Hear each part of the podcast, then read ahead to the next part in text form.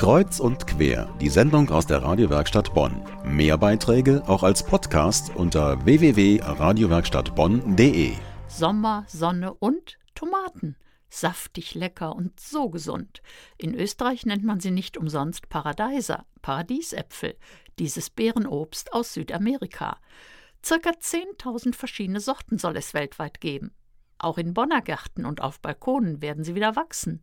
Mein Kollege Hans Jänichen hat eine ganz besondere Züchterin in Bonn kennengelernt, nämlich Melanie Grabner. Ich bin Melanie Grabner.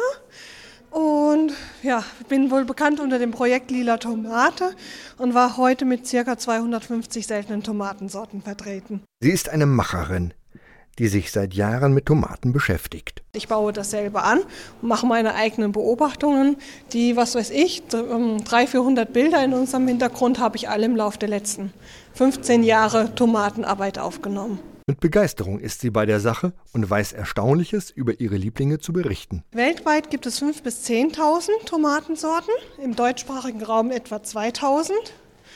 In der E U-Sortenliste sind circa, ich glaube, dreihundert, vierhundert gelistet, aber davon ganz viele Hybriden.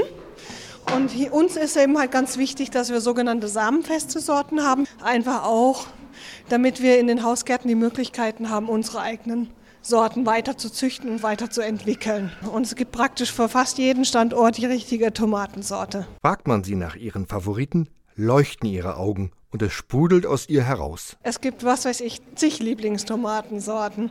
Das ist die grüne Zebra, grün-gelb gestreift und super saftig und lecker. Die Kastanien-Hefle, eine rote Ochsenherz in Birnenform. Dann die Dancing Smurfs, eine ritzeblaue Cocktailtomate. Oder eine Elfin, das ist eine ganz robuste, leckere Datteltomate. Auriga, eine robuste, unverwüstliche Stabtomate.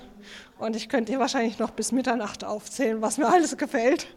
Mit viel Sympathie beobachtet sie das Gärtnern auch in der Stadt, in Gärten und auf Balkonen. Gut, also ich merke, dass der Trend schon auch in der Stadt darüber zugeht, niedrige Tomatensorten, die auch im Topf- oder Balkongarten gedeihen oder auf einem Hochbeet. Das merke ich, ich merke schon, dass dann gezielt nachgefragt wird. Ich merke generell den Trend, die Menschen möchten einfach etwas Nutz, also was Essbares heranziehen und so mal wieder so ein bisschen sehen, wie Nahrung heranwächst.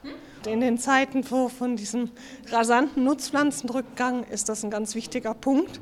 Einmal, dass man sich dem Leben auch wieder mal zuwendet und auch einfach weiß, wie so eine Pflanze lebt im Jahresrhythmus. Sie hören Kreuz und Quer aus der Medienwerkstatt Bonn. Mein Kollege Hans Jänichen hat mit der Tomatenexpertin Melanie Grabner gesprochen. Sie empfiehlt beim Kauf von Tomatenjungpflanzen darauf zu achten, dass diese klein und kräftig sind.